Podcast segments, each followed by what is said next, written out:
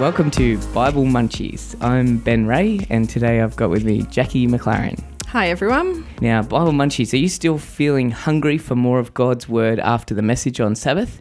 Well, we've put together something just for you. Bible Munchies is that extra spiritual snack for providing some extra spiritual uh, food, building on the topic from the message on the weekend, getting onto God's Word, and having a look at some practical insights for Christian living. I'm Pastor Ben Rea from Wallsend Seventh Adventist Church, and it's great to be sharing this number one first Bible Munchies podcast with you. And today we're going to have a look at Have we outgrown prayer? Before we get started, Ben, how did you come up with Bible Munchies? Well, um, that's a very interesting question. We wanted to put together a, a podcast that gives us the opportunity to expand on the sermon that we've heard on the weekend and go a bit deeper, look at some Bible study, perhaps look at some life application. Um, and so we thought, well, what's something to do with, you know, eating something afterwards, the main meal? So we thought mm, Bible munchies and scripture snacks, um, Bible bites. Somebody already had Bible bites. Pastor Lizette didn't like Bible munchies, by the way. Um, she was, she said, munchies is what you have when you've been smoking weed, and said that she didn't want people thinking about that when she's doing a Bible study. But we're going to call it Bible munchies anyway. So now that's in everybody's heads. I, I'm good with it. I like it. Excellent. That's enough. Okay. So, um, have we outgrown prayer? So that was the message on the weekend. So, can you just give us a little recap, Ben, on um, what you talked about on Sabbath? Sure. So we had a quick look at statistics in Australia for spirituality and specifically how many Aussies pray. And um, probably about a third of Aussies regularly pray. And then we had some ac- actual interesting data from Wallsend Church itself. And so um, we can see that a lot of us at Wallsend pray regularly every day, but we're not doing a lot of prayer. It's like a couple of moments of prayer. And on the survey, we saw that there's a huge chunk of our church that would pray every day, but less than 10 minutes of prayer for the whole week. And so, um, hence, have we outgrown prayer? You know, that we, we are the part of the believers of um, Australia. We're part of that sort of um, active 10% of churchgoers in the country, and yet we're, we're not praying a whole lot. Yeah, there's a, there's a few things I've definitely been pondering this week that I'm keen to unpack more. Excellent. So, yeah. Now, you also told a very, very cute story about your five girls. Can you just remind us about that? Sure. So, for those of you who don't know, I've got five girls and they're between ages one and 10. And I was being a lazy dad sitting in the lounge room and I could hear screaming coming from down the bathroom. It was bath and shower time. And um, being an expert lazy dad, you can tell the difference between different kinds of screams. And so, um, at one point, though, that there got to be multiple screams, which is actually not that unusual. But then it reached this kind of pitch that I thought, I actually better get up and go and check what's happening down there. So I went down to the bathroom, and my three year old, Beck, Becca, was standing on the mat. She gotten out of the bath. She had blood all over her face and all down her front, and blood was dripping all over the mat. She was screaming on the top of her lungs and her sisters were screaming on the top of their lungs. And I just looked around the room and I picked up a singlet that had been dropped on the floor and just sort of put it over her mouth. And that sort of cut the screams in half by at least 50%, like just seeing the flow of blood stop helped a bit. And I took her out. In what had actually happened was it was just a bleeding nose, not a regular occurrence at our house. And so um everyone was fine. Um, but everybody sort of calmed down except for Penny, the five year old, and she followed Becca out, and she was still screaming on top of her lungs. And she said, Penny shouts out, She's gonna die. and then she said, She's lost too much blood, and nobody knows how much I love my sisters. And it was a pretty cute and special little declaration there. And, um, but we reassured her she'll be fine. And um, and she got better. But this the crossover, I guess, to the message on the weekend. You know, I think that prayer is like the lifeblood of our relationship with God, and our, our God is a real God. He's not a, a and he's a close God. You know, the Bible calls Jesus Emmanuel, God with us. And so he's a he's a loving and intimate God as well as a powerful God. And so prayer is like if you're not talking with him, um, you know, how can that relationship thrive? So I think that prayer, you know, being talking with God, that's a real lifeblood of our relationship with him. And so here's the thing. If we are not talking to him much, that lifeblood that keeps a person healthy is not there. And so, what is scary to me, Jacqui, is that, you know, when the kids were freaking out in the bathroom, that was a good sign. There was blood everywhere, Yep. appropriate to freak out. What would happen if we were losing blood and didn't know it? And so, you know, when you're not, no one rings an alarm bell when your prayer life just dries up and mm. doesn't happen. And that's a worry spiritually, you know, with my pastor's hat on. I, I get concerned when I hear, you know, people are praying, but it's just just a few moments a day and that's it. And it's like my fear is that we we are losing blood but there's no alarm bell ringing. And I think, you know, prayer is such a beautiful thing. It's a privilege and it really brings your relationship with God to life. And it's what it's all based on. And so I just want to encourage people, yes, pray more, but not just because you have to, but because that's your the whole basis of your friendship with God. Yeah, and not just a token moment here and there. Exactly. Yeah. So, what is prayer? That's a great question. I think, um, you know, when you think of prayer, there's some people think of a very formal thing. Um, I wonder, Jacqui, have you found people in your spiritual journey who will be nervous to pray? Yeah, That- absolutely.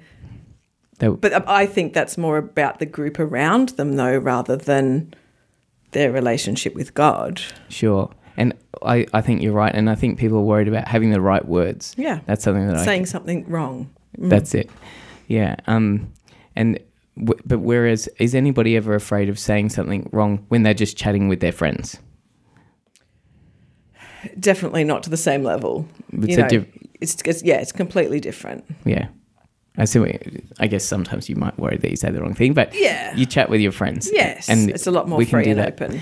Matt came up to me after the service on Sabbath, and he had a quote for me that he loves from the book A Call to Stand Apart. And it goes like this you might have heard it before. It says, Prayer is the opening of the heart to God as a friend. I like that. Yeah, You don't need to be afraid of him. You don't need to have fancy words to say. When the Bible says that Jesus died on the cross, he's made a way that we can speak to God without fear. And um, the Bible says, boldly go before the throne of God.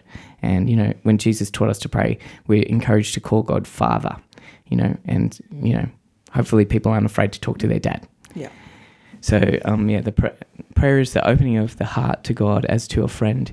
And it says here, not that it is necessary in order to make known to God what we are, but in order to enable us to receive Him. And I love this next bit. Prayer does not bring God down to us, but brings us up to Him. What an Yeah. awesome thought. So, good imagery. so that, yeah, I hope that answers the question. What's what's prayer? So, something I've really been pondering this week, Ben, something came up, a, a personal thing, and I messaged a couple of close friends and said, uh, Can you pray for me about this? Um, just for direction, and you know. And then as soon as I sent the message, I sort of thought, Why am I asking them to pray? God's already got this. Like, He's. He's already in control over this what's the point of me asking friends to pray with me when I have the belief that he's already in control? Is it going to make any difference? That's an excellent question. And um, I think tons of us think that if God knows everything, or if He's already in control, and He's a good God, why do I even need to ask? Yeah. And um, I, I'd like to, at this point, dive into Scripture and have a look at why we pray. Like, it's nice to pray, but is it more than nice to pray? Is it essential? Does my praying make a difference? Like, if I do pray about something, is my life actually going to change because God somehow got involved more than He would have been involved? I think that's a really big Yeah. question to ask. And I think that for some people, there's a hundred reasons why we might not be praying a lot. But for some people, we might kind of subtly just be thinking, oh, God will do what he wants anyway. Yeah, that's right. Yeah.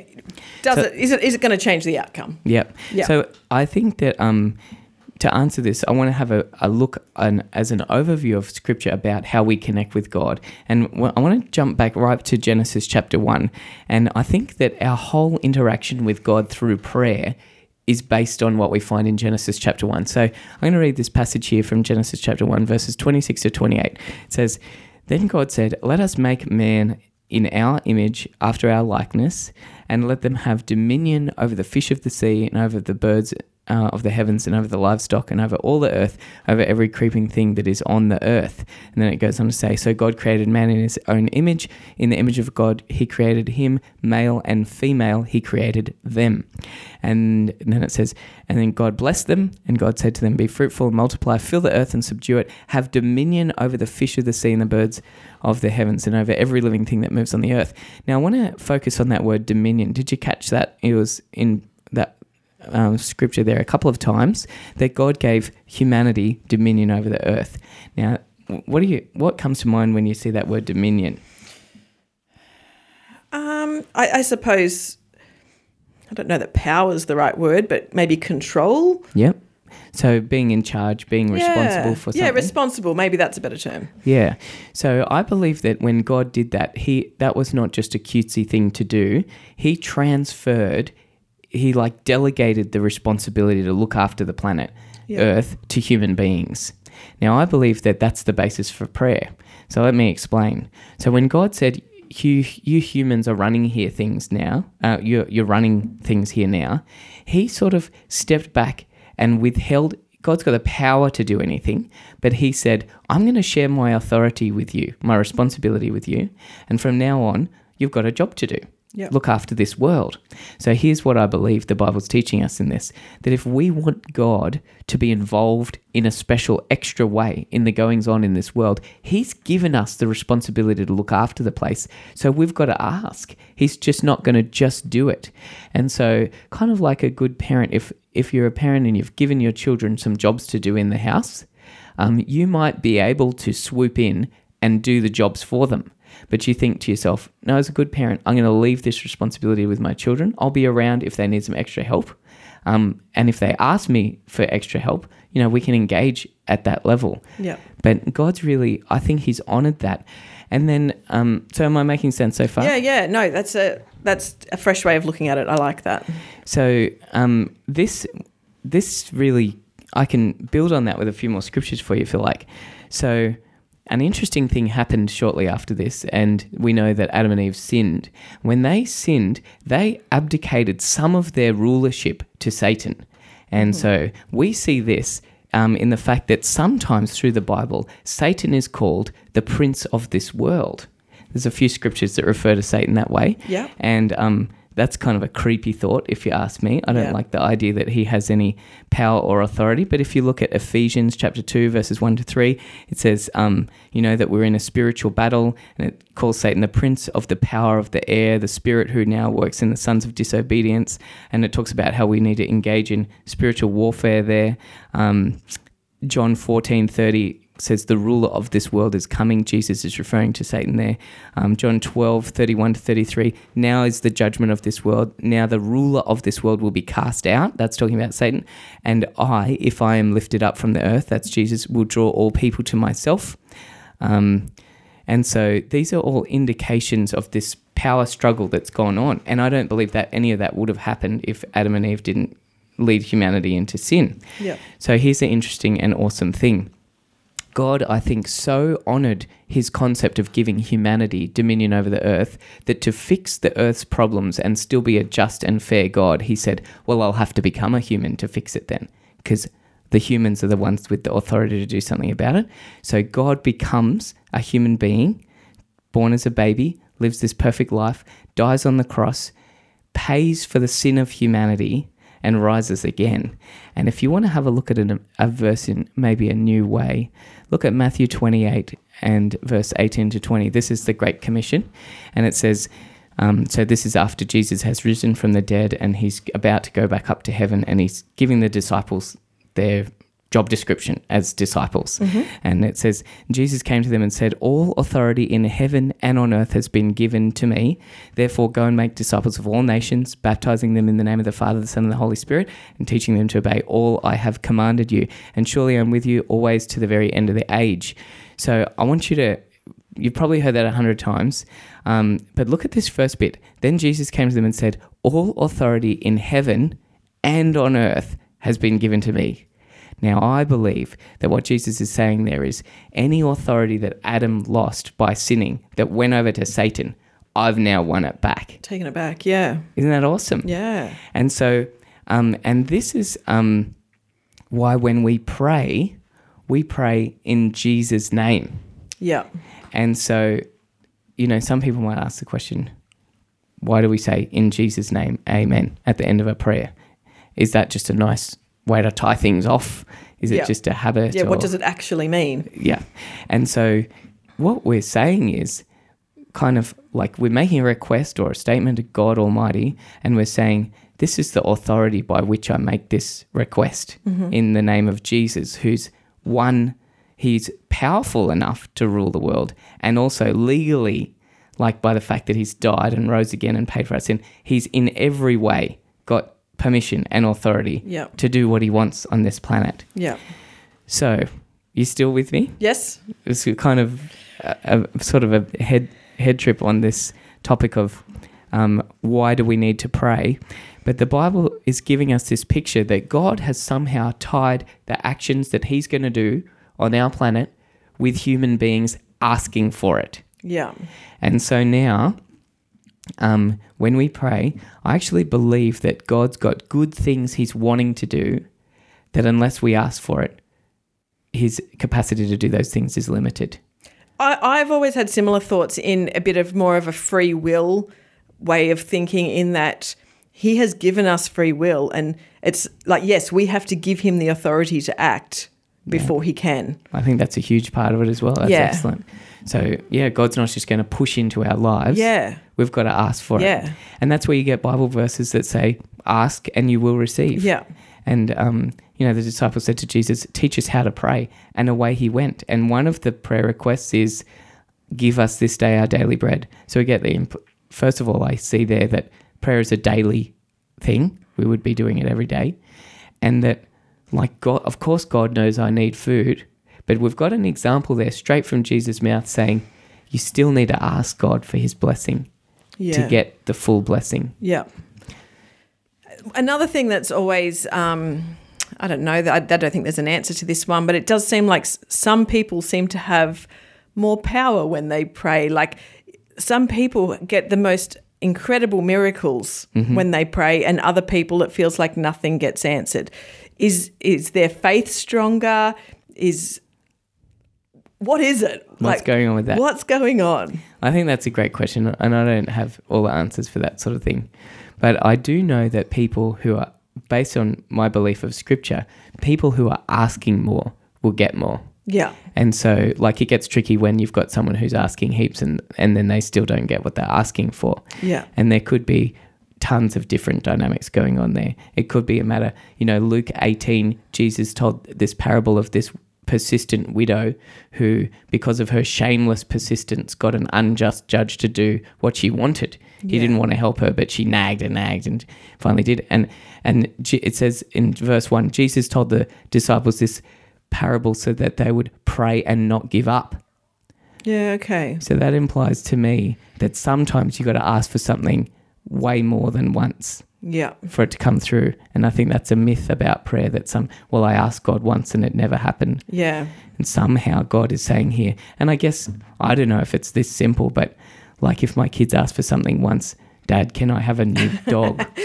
I'm just going to It may go. take 10 times. No, but if they ask for a new dog for three years, maybe they'll get one. But don't tell Amelia that. That did happen in our family. So there you go. And it's not like God is wanting to hold back a good thing, but I do believe that part of that is our earnestness, that's my personal belief, is expressed through the fact that we'd ask God again and again. And another thing is there is a spiritual battle. And I think that we've got to give God the authority to intervene. Yeah. And a, a big, uh, like I, Lizette's sermon a couple of, a few weeks back when she was sort of talking about how just because it hasn't been completely answered doesn't mean he's not working. It's happening in stages potentially. That's a great thought. You know, I think I've shared this story from Bruce Wilkinson's book, The Prayer of Jabez, before, but I, I really love it. And it sort of ties up this concept of um, you've got to ask. You've got to ask. And um, he makes up this story. Heaven doesn't really work like this, but just play along. Um, imagine that you're in heaven and you're walking around the streets of gold and you're seeing all the beautiful things, and Jesus is walking right next to you on this particular beautiful afternoon in heaven. And you see this warehouse that's not like an earthly warehouse that's made out of diamonds and all this. And um, you say, What's in there? I've never seen that building before. And Jesus says to you, uh, You don't want to go in there. Don't worry about it. And you say, what, what are you being sort of cagey for, Jesus? No secrets in heaven. And he's like, all right. And so he takes you over, and inside you see all these incredible crates. It's like a huge, huge um, warehouse with hardly, hardly, you can't see the back of it in the distance. There's all these crates. And what's more, you see a pile of crates, and they have all shapes and sizes and beautifully wrapped. And um, you see your name on a whole bunch of them. And it kind of looks like presents. and, um, and you say, Well, what's this, Jesus? And Jesus says to you, Well, this is all the stuff that we had ready to give you while you were still on earth. That you never asked for. That you never asked for. And um, you don't really need it now. Yeah. But, um, you know, it doesn't work like that. Um, I'm sure there's no warehouse in heaven, but I, I actually do believe that in that principle to, to a strong degree, that there's stuff that if I would take the time and ask for it, mm. that God would do it. There's one more powerful Bible verse on that topic, and it's from Ezekiel. Let me see if I can just find it here. Um, and in in the book of Ezekiel, um, you get this situation where God is wanting to show mercy, but no one asks for mercy, and so He has to give judgment. Yeah, it's a really sobering passage. It's Ezekiel 22, verse 30. I search for someone who might rebuild the wall. This is God speaking. I search for someone who might rebuild the wall of righteousness that guards the land. I search for someone to stand in the gap before me for the land so that I would not destroy it. But I found no one. You know, God is a God of love, but He's also a God of justice. And if things have gone wrong, and justice must prevail. Yeah. But God doesn't, He's not just a God of justice. He the Bible says that he doesn't delight in the death of the wicked, but he longs that everyone would rep- come to repentance. He's longing to forgive. But if no one asks, then justice says he can't just ignore it and go on with things. Justice yeah. has to prevail. And so in Ezekiel, we get this glimpse that God was just looking for one person in the land to stand up and say, God, please forgive us. We've gone way off the rails. Have mercy on our nation and and so but he found no one asking. And so at that time they experienced the judgment of god. And that's kind of a sobering thought. So from that text you, you believe that we have the power to change god's mind change his plans? Change what he's going to do for sure. Yeah. And that's and i think i wish that that I believe that's true. I believe it's clear from these scriptures that we've been looking at today. And so I think knowing that makes me think, well, I better ask for good things for yeah. God, for my family, yeah. for my kids, for my own life, job, you know, career, health, that God might be wanting to bring His blessing, His forgiveness, His favor, um, wanting to take my my ministry or someone's business to a new level, but they're just not asking. And you know, I've I've talked to church members with hundreds of examples of times when they've prayed and that they've seen a breakthrough. And one of my favorite examples of this is um, a gentleman named Bruce, who I met in Invercargill Seventh Adventist Church. He um, he lives in uh, Sydney now, but Bruce um, shared a story of when he was he had a photo framing business, mm-hmm. and he started to pray every morning, and he did a graph of his business's growth, and when he started to pray. The business started to grow. Yeah, wow. And he tracked it, and then his business got so busy um, and grew so much that he had to change the axis scale on the graph because it went off the graph. And then um, he was so busy and doing so well that he actually started to stop praying. Like not consciously, but he just got busy Yeah. and didn't pray anymore. Yeah. And then he was tracking his business growth and it went down. And then he realized that's around about when I sort of stopped praying. He started praying again and the business picked up again. Yeah, wow. And so I was, I was, I really was um, privileged to be. Bruce shared that story with a bunch of people when he opened his new bigger um, shop, and he had a, like a grand opening and a dinner, and he'd invited everybody who had anything to do with it. You know, his lawyers and builders and everybody who'd got the place ready. And um, I was really pleased that he was just so willing to share how he knew that he'd got there, thanks to God's and I blessing. love too that like you know potentially he was praying for his business and the growth of his business and all of that but to me that's more shows he, his own health and his like his own um, mental spiritual health in that when he's praying everything is just going good and when he's not things start to slide Yes. Now, that's not to say that we don't have times of our lives when the bottom falls out of our life when we're praying. Yeah, of course. And that's like Job in the scripture. And sometimes life gets really bad through no fault of our own. What I would say at times like that is um, that's time to pray all the more. Yeah. And if, like, you know, Jess and I went through all those earthquakes in New Zealand and the, you know, half the city was wiped out and Yeah. we lost our home and everything like that. But because I already, prayer's not just an activity to do, to check off, but because it's like your friendship with God and you get to hear his voice. Um, when everything fell out of our lives like that, like we had no home to go back to, um, we, I had a friendship with God that saw me through. So it wasn't as if we, our house was skipped by the earthquake. Our house was totaled. yeah Um, nevertheless, my friendship with God meant I'm not. I just had a level of stress that never happened. It was stressful, but it didn't like ruin my life. yeah I had this friendship with God that I knew He'll get me through. yeah Jacqui, just as we're pulling this all together, and there's a hundred more scriptures that we could look at on prayer, but um, we're probably winding things up for today. But what about some practical insights on prayer how, and tips on how to pray? And wonder, Jacqui, if I can ask you, um, have you got any tips or ideas that have helped you have a good prayer life? Yeah, for me, I'm like a lot of people, I think, and I start to pray and I get sidetracked really easy and start thinking about the shopping list or something. I do that. And um, it's frustrating. And but for me, something I find that works really well is journaling. So I, rather than just sitting there and talking to God, I will write it down, and that mm-hmm. really helps keep my focus. Um, That's a great idea. Yeah, for me, that works the best. Mm-hmm. Um, what do you ever do? You have a set time that works for you, or have you found it works better when you make a set time? Definitely first thing in the morning. If I leave it till night time, it doesn't happen and I fall asleep. Yeah, fair enough. Yeah, first thing in the morning. And, you know, to be honest, I had got a great routine happening and the last month it's really fallen by the wayside. So I, I need to get back on track and get Sure. focused and, yeah.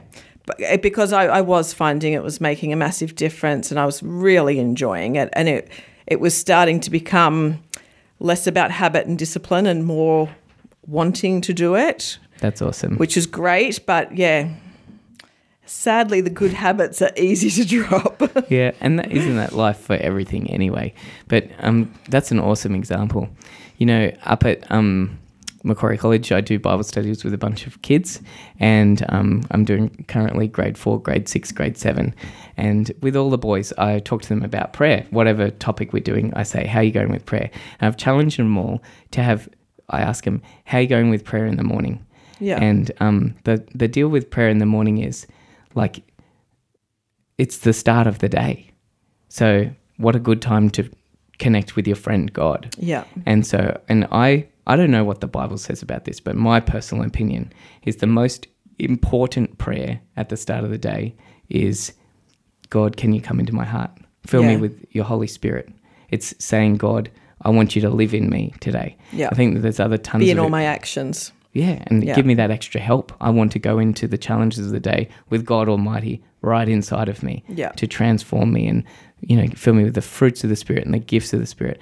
There's that, and then like, for sure, um, I have a shopping list of stuff that I'm going to ask God for because I believe that if I don't ask, there might be things that He can't do because He's given me the authority to some degree over Yeah. His involvement in my life and in the world around me. So, um, yep. And then I challenge, and then I say, boys, do you remember to pray at night? And I think it's a great habit to get into, having a prayer before you go to bed. And if you're a married couple, have a prayer together um, as the sort of if you go to sleep at the same time. Yeah. Um, and a and a and a great thing to do is thank God at the end of the day for things. And um, I think it's easy to not thank to remember to forget to thank God for stuff. Yeah. Easy to ask and And then the third thing I asked the boys is, did you talk to God throughout the day as stuff comes up? You know, opportunities, challenges. You're in a you're in a scary moment or a difficult moment. Do you ask God for help? And that I think is the life blood of life with God. And I personally find if you've had that time in the morning, that comes naturally through the day. If you haven't had the time in the morning, it doesn't come naturally through the day. Wow, That's an excellent insight. I, hmm. I, as I think about that, I reckon that's spot on. So even if the morning time is, you know, definitely starts out as discipline and routine, Mm. I, I don't, I don't think there's anything wrong with that. Like I, I think it's okay to, yeah, start out with it, knowing that it has to be a discipline. That's, I think you're spot on. And then it, it precipitates a a natural relationship with God. Absolutely. Well, Jacqui, thanks so much for coming in and No chatting with me worries. on our Thanks first for having me. Bible Munchies. So I just want to encourage you, if you're listening and you'd like to come along to Wallsend Church, um, you can find us online at wallsend7thadventistchurch.com and um, you're most welcome to be um, come be part of the family or just come and visit and check us out. If you've got any questions about um, anything that we've discussed here today, you can send us a message through our website or find our Facebook page and message us there. We'd love to connect. See you later. See you later.